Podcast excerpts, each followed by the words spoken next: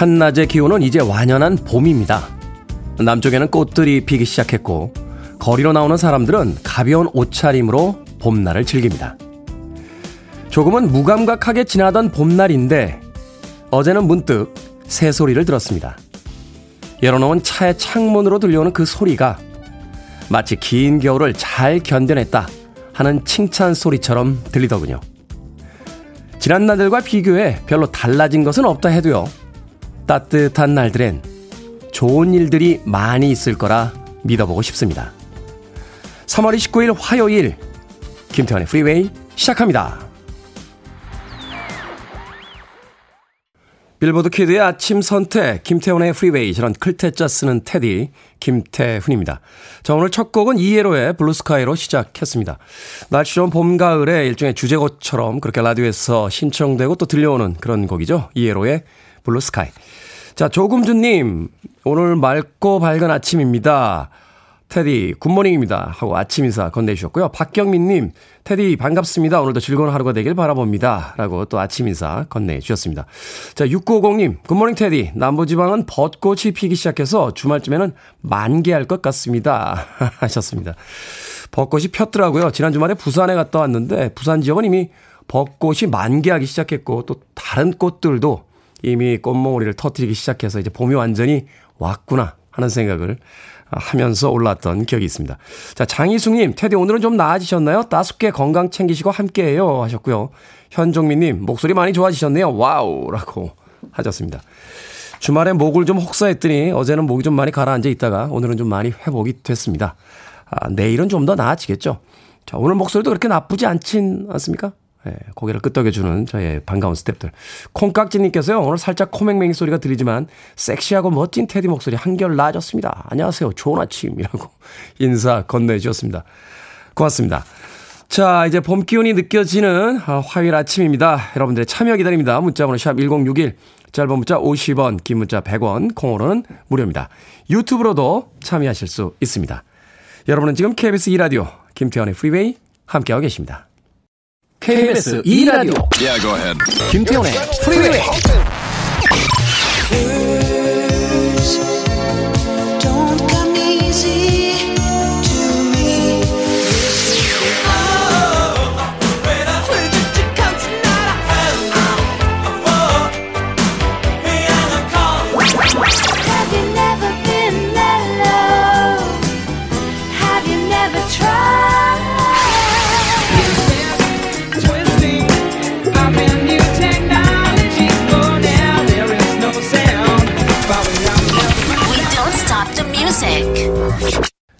영화 Free Guy에 수록됐던 곡이었죠. 마마캐스의 Make Your Own Kind of Music 듣고 왔습니다. 이 마마캐스는 그 70년대와 60년대 아, 뭐 후반 70년대 미국의 캘리포니아 그 히피즘을 대표하는 음, 그런 그룹이었죠. 마마스 앤 파파스의 멤버였습니다. 캐스 엘리엇의 솔로 활동 어, 명이 바로 이 마마 캐스였습니다. 자, Make Your Own Kind of Music 듣고 왔습니다. 자, 황명숙님, 좋은 아침입니다. 오늘은 우리 고3 딸을 위해 김밥을 준비했습니다. 김밥 싸는데 남편이 자꾸 하나씩 주워 먹어서 한 소리 했더니 딸만 챙긴다고 화를 냅니다. 어떡합니까? 고3 딸에 비교하는지 모르겠어요. 하셨습니다. 화나죠. 화 안 나겠습니까? 예. 딸을 위해서는 아침부터 이렇게 밥을 맛있게 준비해 주시면서 아니 꼬다리 몇 개, 하긴 꼬다리가 제일 맛있는 부위이긴 합니다만. 네, 그래도 꼬다리 몇 개 주워 먹었다고 남편한테 뭐라 그러시면, 네, 화가 나지요. 화가 납니다. 저희 아버지와 저의 관계 이야기 해주셨죠? 어, 이야기 해드렸죠? 어, 가끔 저희 어머님하고 아버지하고, 어, 같이 밥을 먹을 때인데, 예전에는 안 그러셨는데 요새는 이제 맛있는 반찬을 제압적으로 이렇게 몰아주세요. 그러면 삐치십니다. 예, 저희 아버지가 이제 39년생이신데, 39년생도 삐칠 수 있다는 걸 어, 최근에 도 굉장히 많이 목격하고 있습니다. 엄청 삐치십니다. 그리고 저는 아 젊은이한테만 몰아주고 말이야 이러면서 진심으로 화를 내고 삐칩니다. 황명숙님 김밥 마실 때 남편 몫으로 좀 하나 따로 말아주시는 게 어떨까 하는 생각이 드는군요. 1344님 오늘 딸아이 생일인데요. 어머님이 손녀 낳느라 고생했다며 20만 원 주셨어요. 아이는 왜 자기보다 엄마가 더 많이 받냐고 속상하다는데 저는 너무 행복합니다. 어머니 좋아하는 치즈케이크 사들고 가야겠네요. 하셨습니다. 멋진 시어머니신데요. 1344님. 원영애님, 콩라디오 참 좋네요. 라디오 알람 기능이 있는 걸 알았습니다. 7시에 테디님이 저를 깨우네요. Wow! 라고 해주셨습니다. 저도 아침 방송 시작하면서 몇 년 동안 쓰지 않던 알람을 쓰고 있어요. 이 아침에 일어날 때 그 알람 소리. 요새 이제 휴대폰으로 알람을 지정을 하니까 여러 가지 소리들을 지정할 수 있잖아요. 뭐 새소리도 있고, 뭐 물소리도 있고, 뭐 전자음도 있고, 어, 클래식한 그 알람 소리도 있고 이런데, 역시나 여러 가지 소리를 써봐도 잠을 깨는 데는 클래식한 알람 소리가 최고인 것 같아요. 따라랑 하는 그 소리가 아침에 눈 뜨는 데 최고입니다. 대신 기분이 별로 안 좋죠. 어, 하루의 시작을 그 시끄러운 어떤 소음 같은 소리로 시작을 하니까 조금 여유 있게 일어날 수 있다라면 라디오의 알람 기능. 라디오가 7시에 탁 켜지면서 어, 아주 멋진 음악이나 아, 감미로운 DJ의 목소리가 탁 일어나세요 여러분 7시입니다. 라고 이야기해 주면 훨씬 아침에 기분이 좀 달라지지 않을까 하는 생각이 드는군요. 원영애님. 아메리카노 모바일 쿠폰 한 장 보내드릴게요. 아침에 잠 깨시면 커피도 한잔 하시길 바라겠습니다. 우미경님께서요, 테디 출석해요. 목소리 괜찮아지셨네요. 젊어서 그런가 하루 쉬니 금방 돌아오는군요. 역시 테디라고. 젊습니까? 뭐 젊다는 기준이 상대적인 거겠죠? 예. 바깥에서 웃고 있는 몇몇 작가들의 에, 얼굴은 안 보여요. 모니터에 가려져 있는데 이렇게 아 정수리만 이렇게 올라와 있습니다. 모니터 위로. 근데 웃을 때 보면 이렇게 어 뭐라고 해 두더지 잡기에 두더지들처럼 이렇게 오르락 내리락 합니다. 크크크크 하면서 네 웃고 있는 거 다 보여. 백 작가, 이 작가. 젊어서 좋습니다. 하루 쉬니까 몸이 금방 회복이 되는군요. 자, 음악 듣습니다. 음, 어제 제 94회 아카데미 시상식이 있었죠. 어제 아카데미 시상식에 단연 이슈 메이커라고 하면 남우주연상을 받은 윌 스미스가 아니었나 하는 생각이 듭니다. 자신의 아내에게 조금 지나친 농담을 건넨 그 크리스 락에게 예, 한방 날렸어요. 자, 이 장면에 대해서 전 세계 영화 팬들이 지금 갑론을박 그 논쟁 중입니다. 버릇없는 크리스 락에게 한 방 잘 날렸다와 아무리 그래도 그렇지 전 세계인들이 보고 있는 영화제에서 폭력을 행사한 건 어, 용납할 수 없다 하는 여러분들은 윌 스미스 편이십니까? 아니면 윌 스미스에 대해서 어, 그 행동에 대해서 반대하는 편이십니까? 윌 스미스 featuring K-Ci Will 2K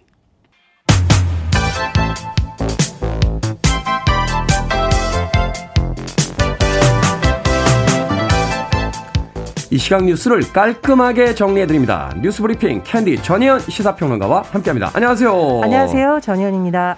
어제 드디어 문재인 대통령과 윤석열 당선인이 만났습니다. 예, 저녁 6시에 청와대에서 만찬 회동을 문재인 대통령과 윤석열 대통령 당선인이 가졌는데요. 네. 대선은 19일 만인데 왜 이 숫자를 계속 언론에서 언급하느냐. 역대 대통령과 당선인 회동을 따져보니 가장 늦게 이뤄진 것이다. 대선 이후에라는 건데 그래서인지 오히려 굉장히 길게 진행이 됐습니다. 한 2시간 30분 정도 이어졌다고 하는데요. 만찬 회동 결과는 윤석열 당선인 측인 장재원 비, 당선인 비서실장이 했는데 아마 이게 또 양쪽이 같이 하거나 이러면 혼선이 있을 수 있으니까 아, 당선인을 배려하는 차원에서 이렇게 한 것으로 지금 전해지고 있습니다. 네. 어, 코로나19 상황이라던가 민생 현안, 북한의 ICBM 발사 등에 대한 여러 가지 현안에 대한 폭넓은 대화가 오간 것으로 전해졌는데 일단 브리핑 측 한 내용만 요약을 한번 해보겠습니다. 일단 이제 관심사 중에 하나가 대통령 집무실 용산 이전 관련된 부분인데 가장 한 이슈죠. 그렇습니다. 네. 이제 윤 당선인이 청와대 시대를 마감하고 싶다라고 말했고요.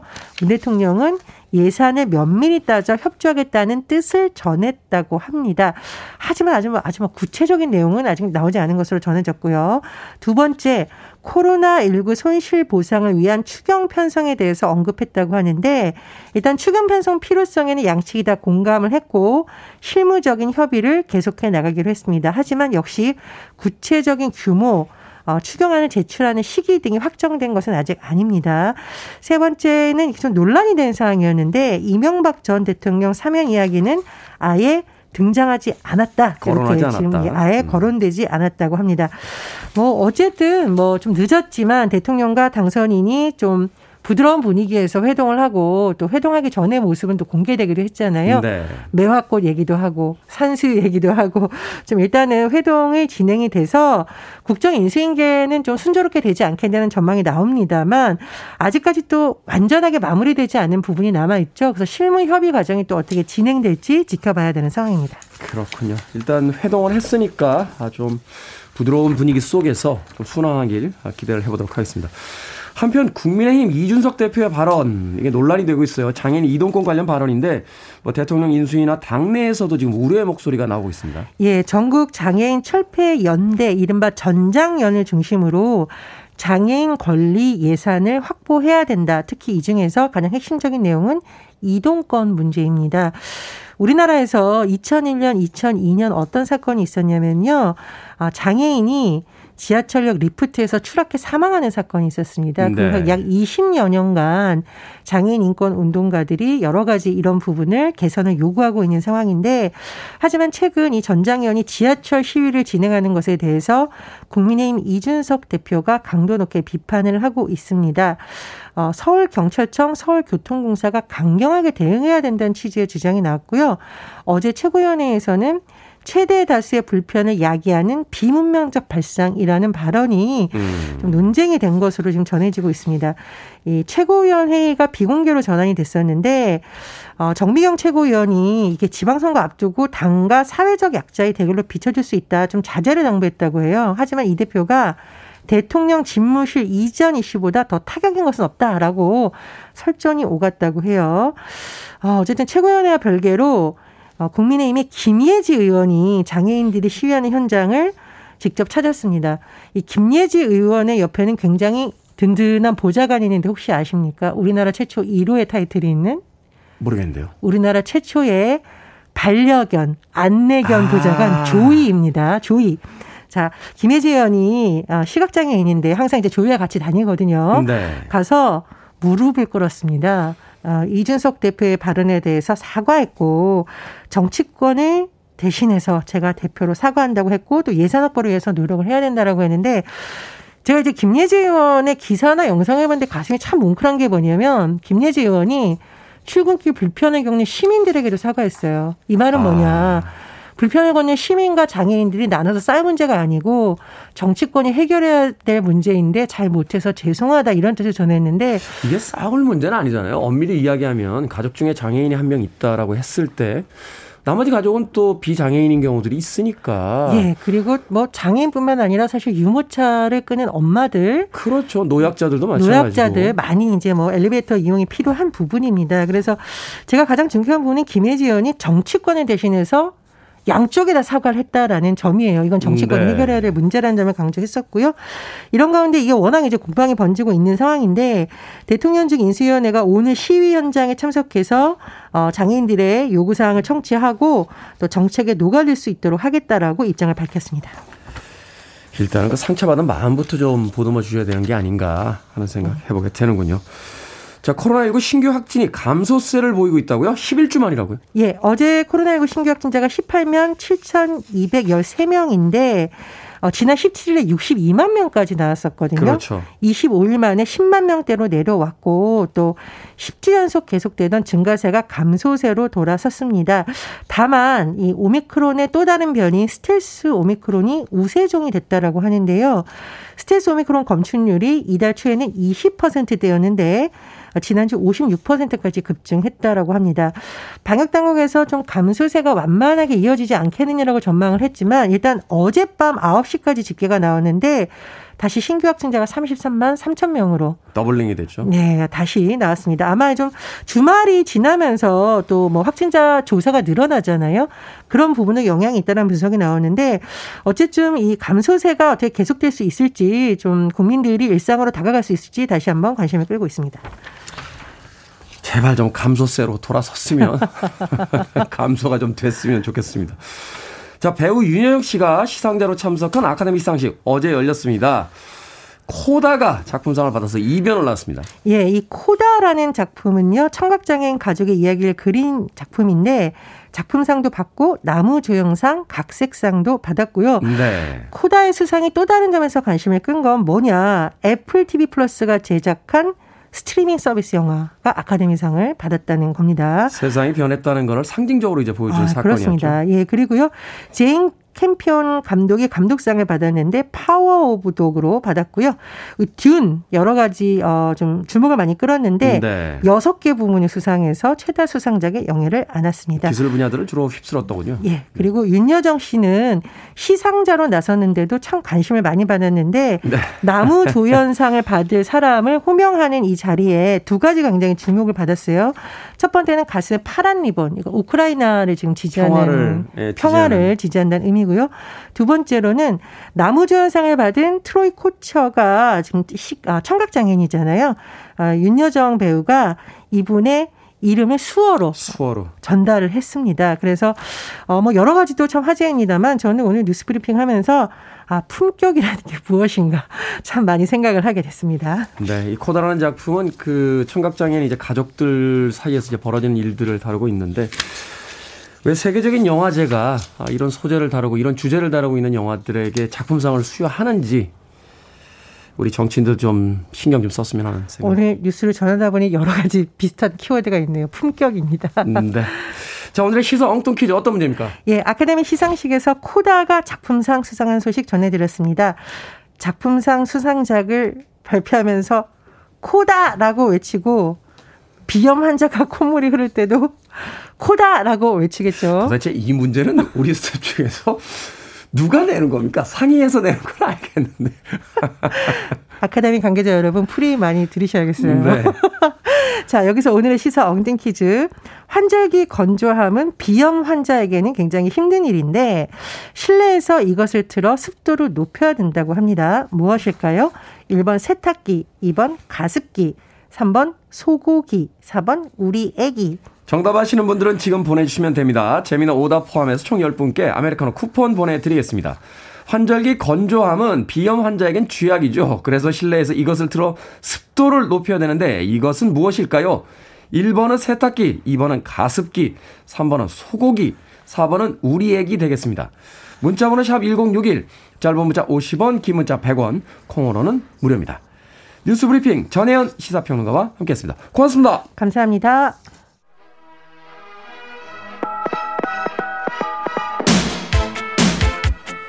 팔코입니다. 비엔나 콜링.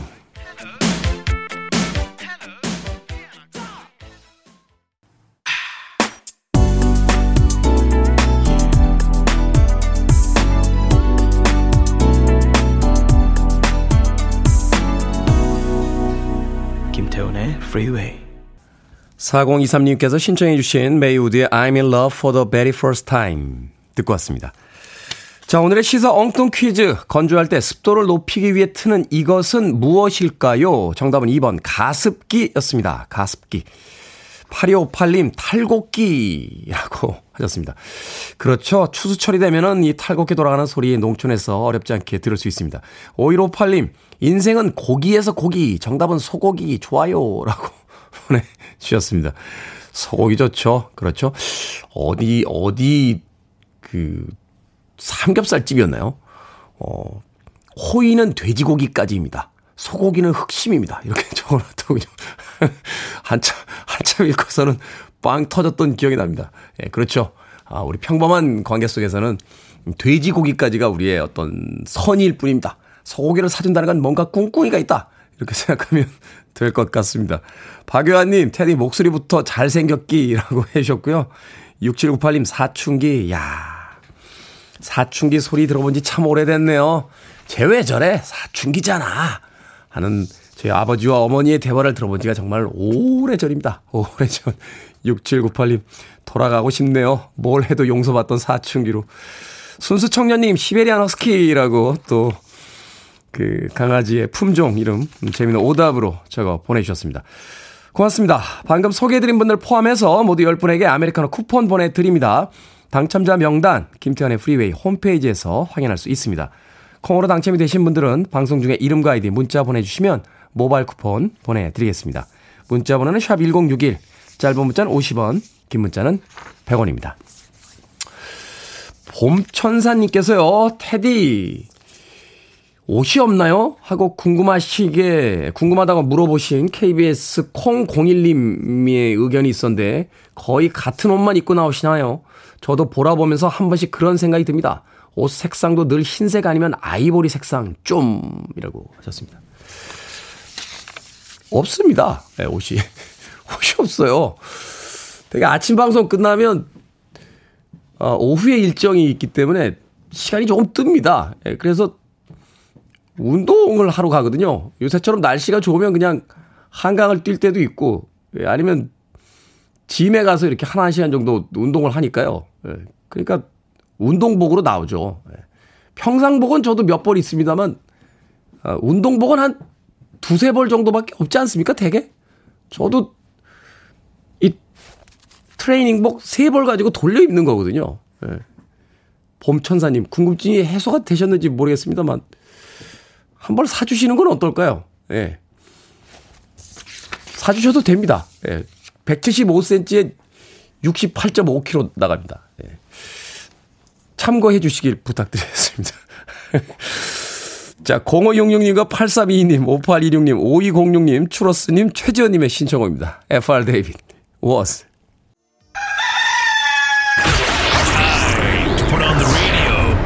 김태훈의 프리웨이 you ready?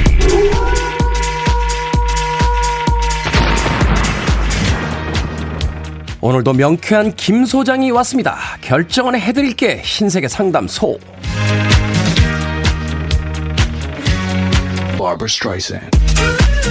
이공군님 이사하는데 인터넷을 신청할까 말까 고민 중입니다. 필요할 땐 도서관 가서 인터넷을 하면 될 것 같은데 그래도 집에 인터넷을 깔까요? 아니면 말까요? 깝시다. 집 앞에 식당 있다고 가스레인지 없애지는 않잖아요.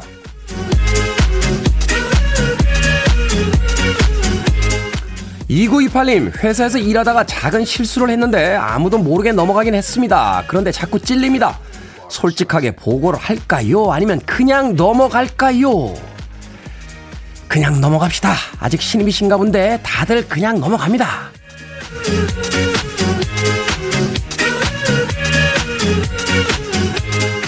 최현진님, 사진 찍는 취미가 생겼습니다. 카메라를 살까요? 아니면 스마트폰을 바꿀까요? 지금 쓰는 스마트폰 액정에 살짝 금이 가서 불편하거든요. 스마트폰을 바꾸죠. 제 주변에 카메라 산 사람은 100명쯤 되는데 들고 다니는 사람은 한 명도 못 봤습니다.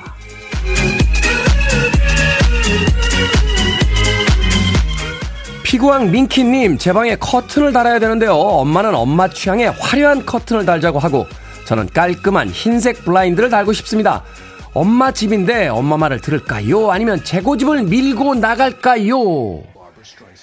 엄마 말 들으셔야죠. 집주인이 그러자면 뭐 그렇게 하는 겁니다. 그게 사회예요. 고민 소개해드린 네 분에게 선물도 보내드립니다. 결정하기 힘들거나 귀찮은 고민들 김 소장에게 보내주세요. 문자번호 샵 1061, 짧은 문자는 50원, 긴 문자는 100원, 콩으로는 무료입니다. Superfunk입니다. Lucky Star. You're listening to one of the best radio stations around. You're listening to 김태훈의 Freeway. 빌보드 키드의 아침 선택 KBS 2 라디오 김태훈의 프리웨이 함께하고 계십니다.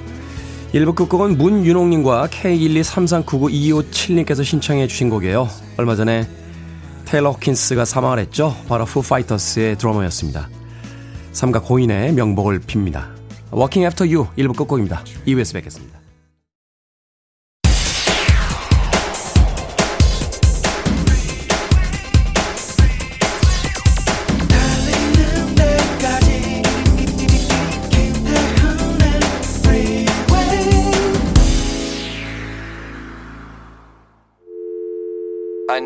Arms around me. I need to feel your touch.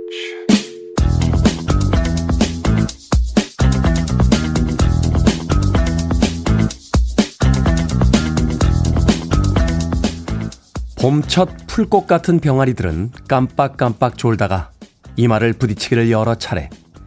언제부턴가 살며시 거리를 유지하기 시작했다. 사랑이 또는 우정이 사람을 아프게 하는 건 너무 가까이 있기 때문이다.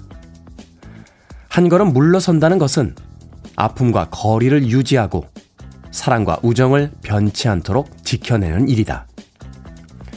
한 발 물러서니까 좋아. 이제 맘껏 졸아도 부딪히지 않겠다. 그치?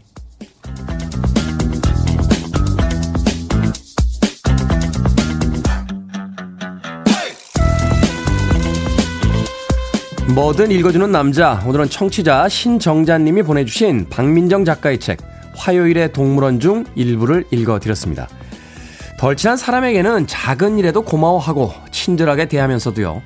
가까운 사람에게는 쉽게 상처를 주곤 합니다. 그래서 인간관계에도 안전거리가 필요한 것이 아닌가 하는 생각이 들어요. 함께 있되 너무 멀지도 너무 가깝지도 않은 적당한 거리를 둘 줄 알아야 서로에 대한 소중함을 결코 잊지 않게 될 테니까요.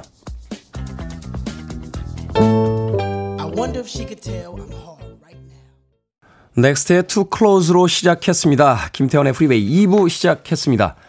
앞서 일상의 재발견, 우리 하루를 꼼꼼하게 들여다보는 시간이었죠. 뭐든 읽어주는 남자. 오늘은 청취자 신정자님이 보내주신 박민정 작가의 책 화요일의 동물원 중에서 일부를 읽어드렸습니다. 사랑과 우정에도 적당한 거리 두기가 필요하다라는 이야기가 담겨져 있었는데요. 조경진님, 사람 관계에서도 적당한 거리 두기 필요하더라고요. 하셨고요. 송윤숙님, 한 발자국 물러서기 이 아침에 다시 되새기게 하네요. 하셨습니다. 김보배님, 서울대 수학과 최영기 교수님 책에도 사람 간의 적절한 거리 두기에 관해 칼릴 지브란의 시를 언급하셨더라고요. 길어서 옮기진 못하겠어요. 라고 하셨습니다. 그렇죠. 어, 적절한 거리두기. 적어도 거리가 좀 떨어져 있으면 상처를 주지는 않는 것 같아요.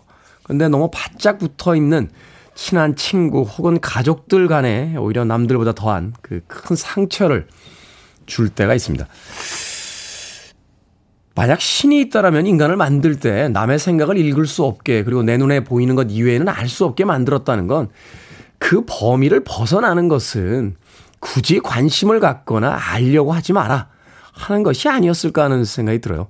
근데 우리는 누군가와 가까워지면 그 사람이 나와 같이 있지 않은 그 시간 시간 순간 순간마다 뭘 하는지 누구랑 있는지 어떤 생각을 하는지 다 알아야만 하고 그 사람의 휴대폰과 이메일 속에 어떤 내용이 담겨져 있는지를 무척이나 궁금해하면서 시간을 보낼 때가 있습니다.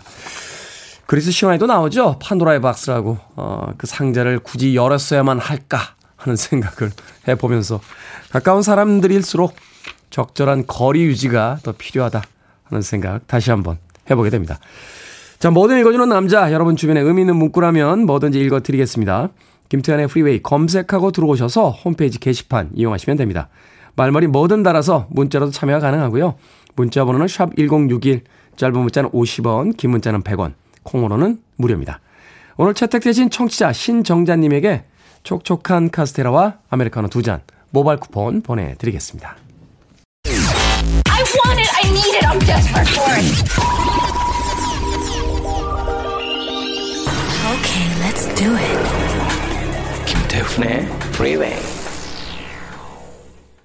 마음을 평화롭게 해주는 두 곡의 음악 듣고 왔습니다. 올리비아 뉴튼 존의 Have You Never Been Mellow 그리고 이재경님께서 신청해 주신 칠루엑의 I Believe까지 두 곡의 음악 들었습니다. 자, 6235님, 내용과는 상관없지만 매일 출근길마다 잘 들으며 갑니다. 원래 라디오 안 듣는데요. 너무 재밌습니다. 제 문자 한 번만 읽어주세요. 듣고 회사 올라가려고요. 올라가려고요. 방송 너무 재밌습니다. 하셨는데. 6235님 보내주신 문자의 시간을 보니까, 음, 7시 41분에 보내주셨는데 지금쯤 사무실 올라가셨겠네요. 네. 그래서 자주 오십시오. 어, 또 읽어 드릴 테니까요. 6235님. 5696님, 수고하십니다. 이곳은 순천이에요. 오늘은 쌍둥이 손녀딸의 1주년입니다. 축하해주세요. 하셨습니다. 쌍둥이 손녀딸 1주년. 되게 할머니들은 첫돌이라고 하지 않습니까? 1주년이라고 그래서 한참 쳐다봤어요. 뭐의 1주년일까? 그런데 태어난 지 1주년. 그렇죠. 첫돌이죠. 어, 5696님. 신, 신세대 할머니신데요. 1주년입니다. 라고 해주셨습니다. 쌍둥이 손녀딸의 1주년 저도 축하해 드립니다. 자, 김만견님. 회사 동료 대신 주말 근무를 대신 서줬는데 매번 고맙다면서 저 뭐 좋아하냐고 물어봤어요. 그래서 빵을, 빵을 좋아한다 라고 대답을 했는데 그리고 나서 한 달이 지났지만 아무 말이 없습니다. 저는 빵을 좋아하는데 계속 얘기해도 안 사옵니다. 다시는 근무 대신 안 서줄 거야. 라고 하셨습니다. 그 동료분도 대단하시네요. 주말 근무 한번 대신 서주면 빵 정도는 사줄 수 있지 않습니까? 김만견님. 빵 때문에 서주신 건 아니겠습니다만, 그래도 빵을 좋아한다고 했는데 안 사주시니까 지금 화가 많이 나신 것 같아요. 롤케이크 제가 보내드릴게요. 예, 사무실에서 혼자 드세요. 어, 무슨 빵이야? 라고 하면, 네 근무 서준 거 네가 빵 안 사줘서 김태훈의 프리웨이에서 빵 보내줬다라고 한마디 하십시오. 나눠주지 마시고 혼자 맛있게 드시길 바라겠습니다. 김만견님. 1580님 일주일 만에 방송 듣습니다. 카풀하는 직장 동료분이 코로나로 고생하시다. 오늘부터 출근해요. 그동안 대중교통 이용해서 듣질 못했네요. 역시 출근길엔 프리웨이죠. 라고 하셨습니다. 그렇죠. 최근에 이 그 코로나가 정말 많이 이 전파가 되면서 이 직장마다 아, 출근 못하는 직원들 꽤 많다라고 합니다. 어떤 직장에서는 한 직원이 격리가 되면 그 옆자리에 있는 직원들도 재택근무 뭐 2, 3일씩 시킨다 하는 이야기가 있는데 빨리 좀 지나가야 될 것 같아요. 정말로. 어, 강원수님께서요, 그나마 봄꽃들이 시간차를 두고 피었는데 지금은 봄이 짧아지면서 봄꽃들이 비슷한 시기에 연달아 피어 꽃이 반가우면서도 안타깝습니다 하시면서 유튜브로 봄의 풍경 보내주셨습니다. 그렇죠. 어릴 때는 계절이 다 그래도 분명해서 봄꽃들이 남쪽부터 북쪽까지 이렇게 시간을 두고 올라왔었는데 지금은 봄, 가을이 짧아지다 보니까 꽃들이 한 번에 피고 한 번에 지는 듯한 그런 아쉬움이 있습니다. 자, 38 스페셜의 음악으로 갑니다. Caught Up in You.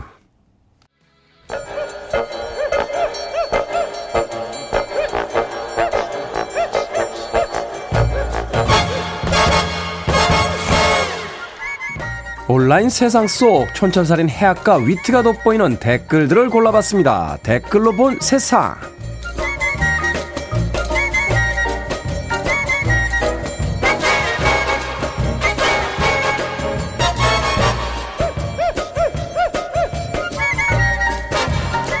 첫 번째 댓글로 본 세상. 헤어진 연인의 계좌에 수차례 1원을 입금한 남성이 경찰 수사를 받게 됐습니다. 지난해 10월 스토킹 처벌법이 시행이 되면서 상대방 의사에 반해 지속적 반복적으로 접근할 경우 형사처벌을 받게 됐기 때문인데요. 이 남성 전화와 문자가 차단되자 1원을 반복해 입금하면서 입금자 명에 다시 만나달라 등의 문구를 남겼다는군요. 여기에 달린 댓글 드립니다.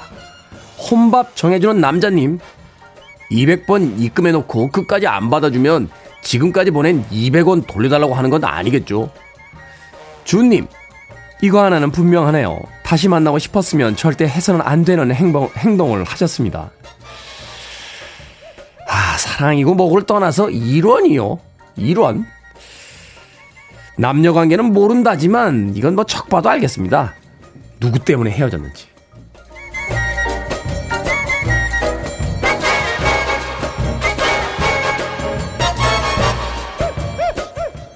두 번째 댓글로 본 세상 온라인 커뮤니티를 중심으로 봄꽃 개화 지도가 활발히 공유되고 있습니다. 지역별로 개나리나 벚꽃이 언제 피는지 정리한 건데요. 이런 개화 지도는 기상청이 아닌 국립수목원 또는 민간 기상업체에서 발표한다고 합니다. 2월과 3월 기온과 과거 개화일을 참고하고 기준이 되는 표준목을 정해서 꽃이 언제쯤 필지 관찰하는 건데요. 여기에 달린 댓글 드립니다. 이영호님, 알아두면 평생 써먹을 수 있는 좋은 정보입니다. 야, 너네 벚꽃 피는 시기 어떻게 정하는 줄 알아? 이렇게 잘난 척 하면서요. 하하님, 몇몇 가수들 벚꽃 연금 수금 시기가 드디어 돌아왔군요. 500년쯤 뒤면 미녀로 교과서에 실릴 것 같아요. 아무튼 부럽습니다. 봄꽃 개화 지도라. 저에게 꼭 필요한 정보인 것 같습니다. 꽃가루 알러지 있는 저에겐 일종의 위험 지역의 표시가 되니까요. 잘 쓰겠습니다.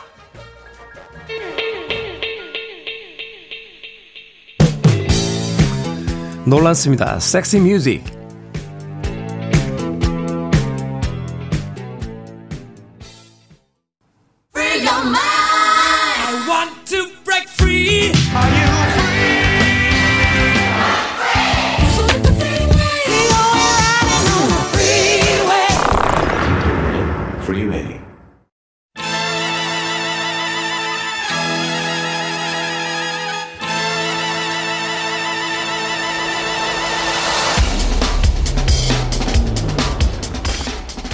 남들은 여기저기 투자해서 큰 돈을 번다는데 그게 무슨 원리인지 도통 모르시겠다고요?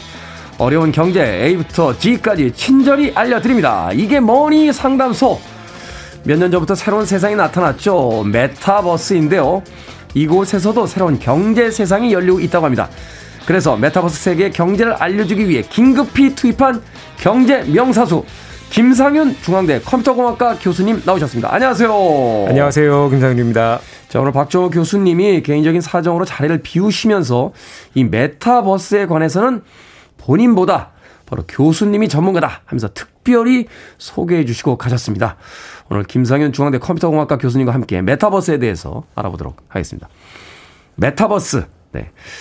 가상의 경제 생태계다. 뭐 이렇게 설명을 합니다. 그리고 대략 뭔지는 짐작을 하겠는데 설명해라 이러면 설명이 안 됩니다. 메타버스가 뭡니까? 메타버스가 이제 여러분들이 손에 안 잡히시는 이유가 이게 네. 특정 하나의 기술만을 얘기하는 것도 아니고 하나의 서비스만을 얘기하는 것도 아니에요. 그럼 단어적 뜻은 뭐냐? 메타버스 하면은 초월한이라는 뜻의 meta와 네. 우주라는 뜻의 universe죠. 그래서 초월한 우주 어찌 보면 또 다른 세상 뭐 이렇게 좀 평, 어, 우리가 해석을 할 수가 있는데요. 네. 와닿지 않으시죠? 자, 와닿지가 않아요. 그렇죠.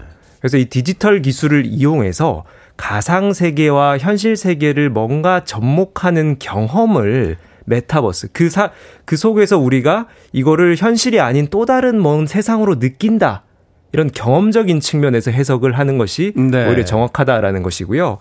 제가 사례를 몇 가지 말씀을 드리면은 대표적인 이제 메타버스의 기술로 AR, VR 이런 것들을 들 수가 있는데요. 몇 년 전에 그 땡땡 몬스터 그 게임 하느라고 네. 저도 이제 그 AR 그 엄청 했었거든요. 네네. 그러니까 네. 확장 그거 잡으러 괴물 잡으러 다니는 아, 거고. 네네네. 네, 휴대폰 키우서 공 던지느라고 한 인생을 탕진했던 기억이 나는. 맞습니다. 그것도 AR 네. 기술을 적용한 어, 게임이라고 할 수가 있죠. 우리가 네. 스마트폰을 키고 여의도 공원에 와서 어, 카메라를 이 공원에 갖다 대면은 네. 거기에 이제 캐릭터들이 뜨면서, 뜨면서. 이거 네. 잡으러 다니는 거죠. 그렇죠. 근데 현실의 공원 모습도 보이거든요. 맞습니다. 근데 AR 속에서 우리가 디지털 캐릭터들도 같이 보이는 거죠. 그렇죠. 예, 이게 증강현실이라는 도구고요.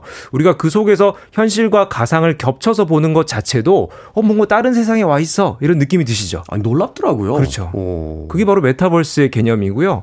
또 VR이라는 기술이 있습니다. 네. 가상현실, virtual reality라는 어, 기술인데요. 이 VR은 완전히 가상 세계로 들어가 버리는 거예요. 음. 그러니까 VR을 끼고 예를 들어 저는 주말마다 이 VR 기기 집에 있는데 탁구를 칩니다.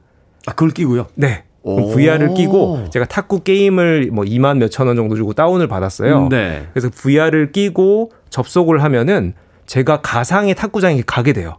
아, 현재 현존하지 않는 맞습니다. 디지털 안에서만 존재하는 그렇죠. 제 거실에서 어느 정도 공간을 확보한 다음에 VR을 끼고 들어가서 탁구장에서 다른 해외 user분과 만나요. 네. 그래서 인사를 하고 탁구를 칩니다. 제가 손에 뭐 이런 도구를 하나 끼고 하는 거예요. 네네네. Oculus라는 제품을 쓰고 있는데 이걸 탁구를 한참 치다 보면은 정말 여기가 내가 탁구장에 온 것 같은 기분이 들어요. 일단 신체를 사용을 하니까. 그렇죠. 어. 타격감도 있고요. 네. 한 6, 70% 정도 느낌 실제감이 납니다. 아. 실감 기술이라고 하죠. 네. 네. 그래서 이 VR이라고 하는 것은 아까 AR과는 다르게 완전히 가상 세계, 실존하지 않는 음. 가상 세계로 들어가서 우리가 다양한 경험들, 뭐 탁구를 비롯해서 요즘은 회의도 하죠. 이 가상 세계에서. 네. 뭐 이런 형태들의 어떤 기, 디지털 기술을 활용한 우리가 또 다른 세상으로 인식하는 것을 우리는 메타버스라고 하고 있습니다. 그렇군요. 네. 뭐 최근에는 그 코로나 때문에 그 대학교 신입생들 입학식도 이 메타버스 안에서 하고 네. 또 직장인들의 어떤 그 회의라든지 뭐 이런 것들도 이제 메타버스 공간에서 한다 하는 이야기는 우리가 이제 이미 알고 있는데 또 그런 어플리케이션이 꽤 많이 나왔어요. 네. 그 저도 뭐 이렇게 아이디 몇 개 내고 가입은 해봤는데 잘 모르겠더라고요 시스템 네. 어찌됐건 근데 우리에게 이제 관심을 있는 것은 그런 가상의 공간에서의 부동산 그러니까 가상의 공간에도 이제 영역은 있는 거잖아요. 그 부동산을 사고 판다는 이야기를 들었습니다. 네. 이게 어떻게 가능한 겁니까? 네, 최근에 이제 메타버스 플랫폼들이 다양하게 출시되면서 아마 네. 여러분들은 뭐 제페토라든지 Roblox 이제 게임과 같은 형태의 제가 사실 메타버스 제페토에 가입돼 있거든요. 그렇죠. 네. 뭐 저도 가입해서 종종 들어가곤 하는데요. 근데 저랑은 잘 안 놀아주더라고요. 사실 30대 이상 분들께 저도 강연 가가지고 제페토 해보셨냐 이거 안 하시고 메타버스 이해 어떻게 하시냐 네. 깔아 보시라고 자 음. 권장을 드리지만은 네. 사실 좀 그런 게 30대 이상 분들이 들어가서 1시간 이상 놀면 지루해서 나오십니다. 아. 이게 왜냐하면은 뭐 제페토든 Roblox든 주로 타겟층이 10대 층이에요. 게임과 그렇죠. 같은 형태다 보니까 네. 아무래도 이제 30대 시니어 분들은 어, 좀 적합하지는 않죠. 네, 이제 다양한 플랫폼이 출시되고 있는 지금 시점이다라고 말씀드릴 수가 있고요. 네. 이렇게 제페토 로블록스를 넘어서서 최근에는 가상 부동산 플랫폼들이 출시되고 있는데, 음. 자 부동산 한국 분들이 워낙 또 좋아하지 않으십니까? 그렇죠. 근데 현실 세계 부동산 건물과 땅을 사는 것은 부족하죠. 왜냐하면은 내가 어, 그 비싼 값을 지불해야 되기도 하고, 그리고 땅이라는 게 한정적이죠. 이런 상황에서 이 가상 세계의 부동산들을 서로 사고 파는 거래 플랫폼들이 생겨나고 있습니다. 네. 네, 대표적으로 어스2라는 플랫폼이 있고요. 어스2. 네. 지구 또 다른 지구 지구 2를 만든다 이거죠. 그래서 어스2의 특, 특징은 어스2의 특징은 지구를 똑같이 복사해 놓은 거예요. 아. 한강 고수부지도 있고요. 에펠탑도 있습니다. 그러니까 우리가 살고 있는 이 지구를 똑같이 디지털에다 복사를 해놨다. 네, Earth, 어. Earth2라는 플랫폼의 특성이 아, 특징이 똑같이 지구를 그대로 재현해 놓은 형태고요. 네. 예를 들면은 어, 미국의 자유의 여신상은 지금 현재 시세가 541만 원이에요. 541만 원. 네, 며칠 전에 조사를 했습니다. 아, 1억이 541억이 아니라? 네, 541만 원 정도고요. 어, 그 정도면 한번 그런가요? 이 가상의 픽셀인데요. 자, 프랑스 에펠탑은 230만 원 정도고요. 네. 뭐 영국의 빅벤 같은 경우에는 440만 원 정도 시세. 아... 압구정 현대 아파트도 거래가 됐어요. 현재 5만 원 수준입니다. 100제곱미터. 아니, 그 디지털 공간 내에서? 네. 이런 상황이 생길 수 있죠. 현대 아파트 실제 주인이 어, 내가 실제 현실 세계에서는 내가 주인인데 왜 당신이 갖고 있느냐 가상 세계에서 나중에 가상 플랫폼들이 다양하게 정말 일상생활에 활용되다 보면은 이런 분쟁들도 생길 수가 있죠. 아직까지는 뭐 그런 얘기들은 없지만 이게 무슨 국가기관에서 하는 게 아니라 이제 민간 기업에서 그냥 그렇게 만들어 놓고 자기들 디지털 공간이니까 우리가 그냥 팔게 해서 그냥 사람들에게 팔고 있는 거군요. 네, 맞습니다. 사고 팔고 거래가 일어나고 있고요. 아까 말씀드린 얼스투 같은 경우에는 지구를 똑같이 복사해야 됐다 이렇게 말씀을 드렸는데 뭐 디센트럴랜드라든지 더 샌드박스라든지 또 유명한 플랫폼들이 있는데 여기는 아예 완전히 가상의 새로운 지구를 만들었어요. 지구를 그대로 복사해 놓은 게 아니고요. 그래서 거기 들어가시면은 픽셀로 우리가 이제 얘기할 수 있는 땅들이 있습니다. 음, 음. 네, 그러면 그 땅들을 뭐 5만 원, 10만 원 이렇게 구매해 가지고요. 거기다 빌딩도 세울 수 있고 자기 권리를 이제 네, 권리를 주장할 수가 있죠. 네. 음악 한 곡 듣고 와서 이 가상 세계 부동산에 대한 이야기 좀 더 나눠보도록 하겠습니다. 흥미로운데요. 자미로콰이입니다. Virtual Insanity. 자미로콰이의 Virtual Insanity 듣고 왔습니다. 빌보드 키드의 아침 선택 KBS 2 라디오 김태훈의 프리웨이 이게 뭐니 상담소 오늘 메타버스 전문가 김상윤 교수님과 함께 메타버스와 디지털 공간 내에서의 가상 부동산에 대한 이야기 나눠보고 있습니다. 자, 가상 부동산을 살 수 있다. 굉장히 흥미롭습니다. 근데 이게 국가에서 만든 뭐 공간은 아니니까 개인 기업들이 그냥 자기들 마음대로 만든 거니까 말하자면 이런 거잖아요. 우리나라식으로 얘기하면 A사가 가상 지구를 만들어요. 그리고 팝니다. 그러면 B 회사가 또 가상 지구를 만들어 또 팔아요. 예를 들면 기업이 한 100개가 다 가상지구를 만들면 그럼 지구가 100개가 되는 건데 음. 저기도 내 집이 있고 저기도 내 집이 있고 이러면 희소성에 좀 문제가 생기는 거 아닙니까? 네. 부동산이라는 것이 사실은 이제 한정된 제, 그 자원이기 때문에 그게 이제 어떤 가치를 갖게 되는 것들인데. 어. 네, 정확한 지적이시고요. 어, 최근에 어, 실리콘밸리의 개발자들에게 물어봤더니 네. 한 3천 명 정도의 날고기는 개발자들이 가상 부동산 비즈니스에 관심이 있다. 더 많이 생겨날 수 있다라는 거죠. 아. 이런 상황인데 지금 대표적인 이제 플랫폼들 몇 개가 유행을 하고 있고요. 아까 말씀드린 Earth2, Decentraland, Sandbox, 우리나라 또에서 개발한 플랫폼도 있습니다. 네. 이렇게 이제 몇 개들이 경쟁을 하고 있는데 아무래도 이제 희소성의 문제들이 생길 수가 있어요. 뭐냐면 이 플랫폼은 의존적이라는 거죠. 내가 이 플랫폼에 해당되는 땅 한 칸을 샀다. 네. 혹은 추후에 건물을 하나 샀다. 근데 이 플랫폼 자체가 이 회사가 혹시 부도가 나지 않을까? 어. 혹은 어, 이 땅에다가 건물을 짓고 임대료를 받고 뭐 이런 것들이 가능하다라고 계획들을 발표를 했는데 이게 약속대로 지켜질까? 음. 어, 이런 것들에 대한 의구심들이 생길 수밖에 없죠. 그렇죠. 네, 이런 상황에서 우리가 이 가상 부동산 투자가 사실 최근 몇 년 사이에 뭐 NFT도 이제 버블이 꼈다 뭐 이런 얘기들도 나오고는 있는데 네. 뭐 이런 가상 영역 즉 메타버스와 관련된 투자들이 어 이제 몰리고 있는 건 사실이에요. 네, 그러다 보니까 가격이 올라가고 투자 수익이 나고 있는 것은 사실이긴 하나 이게 중장기적으로 우리가 이걸 투자로 접근해야 되느냐라는 부분에서는 약간은 제가 이제 조금 주의 말씀을 드리는 쪽입니다. 예. 네. 이제 현실적인 부동산이라면 거기 이제 사무실도 생기고 공장도 생기고 이러면서 실질적인 경제 활동이 생기니까 이제 돈을 벌잖아요.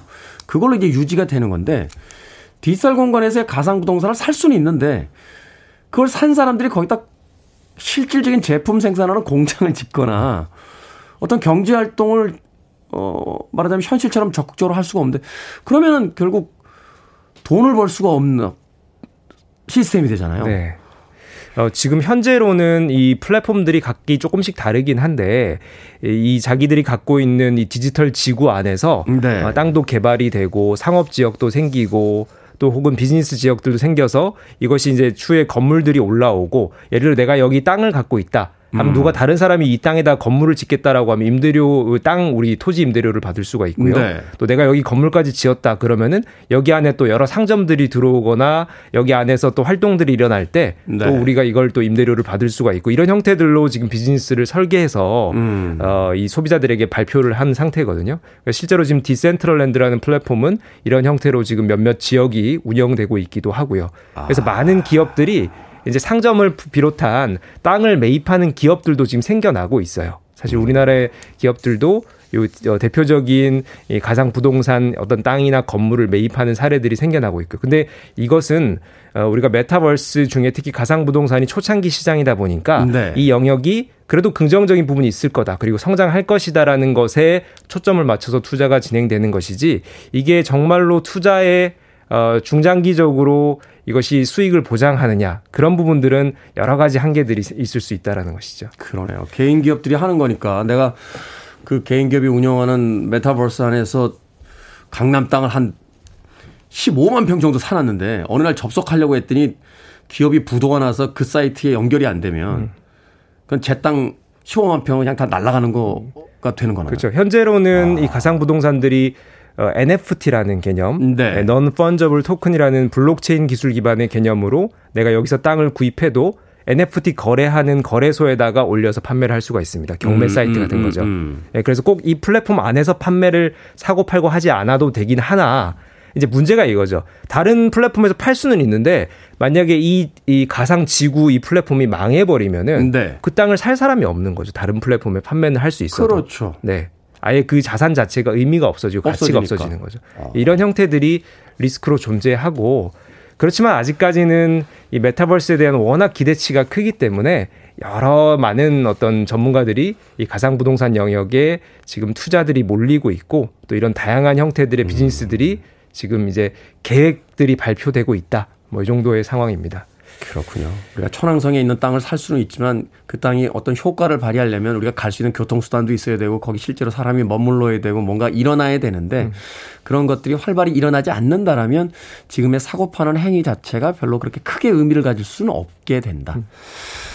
자, 메타버스 우리 미래 경제에 어떤 영향을 줄까요? 짧게 정리해 주십시오. 네, 메타버스는 가상 공간, 디지털 세상을 우리 현실 세계와 연결해서 활용하거나 현실을 대체하는 뭔가의 경험을 가상 경험을 통해서 얻는 거.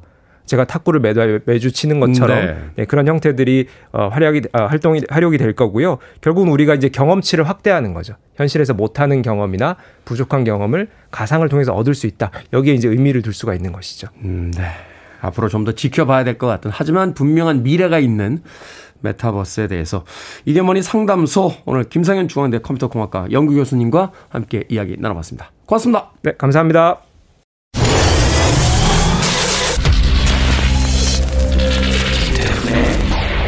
freeway.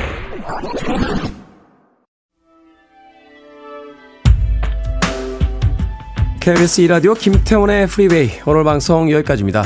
오늘 끝곡은 마마스 앤 파파스의 멤버였죠. 존 필립스와 미셸 필립스 그 딸입니다. 차이나 필립스의 음악 준비했습니다. Remember Me. 저는 내일 아침 7시에 돌아오겠습니다. 편안한 하루 보내십시오. 고맙습니다.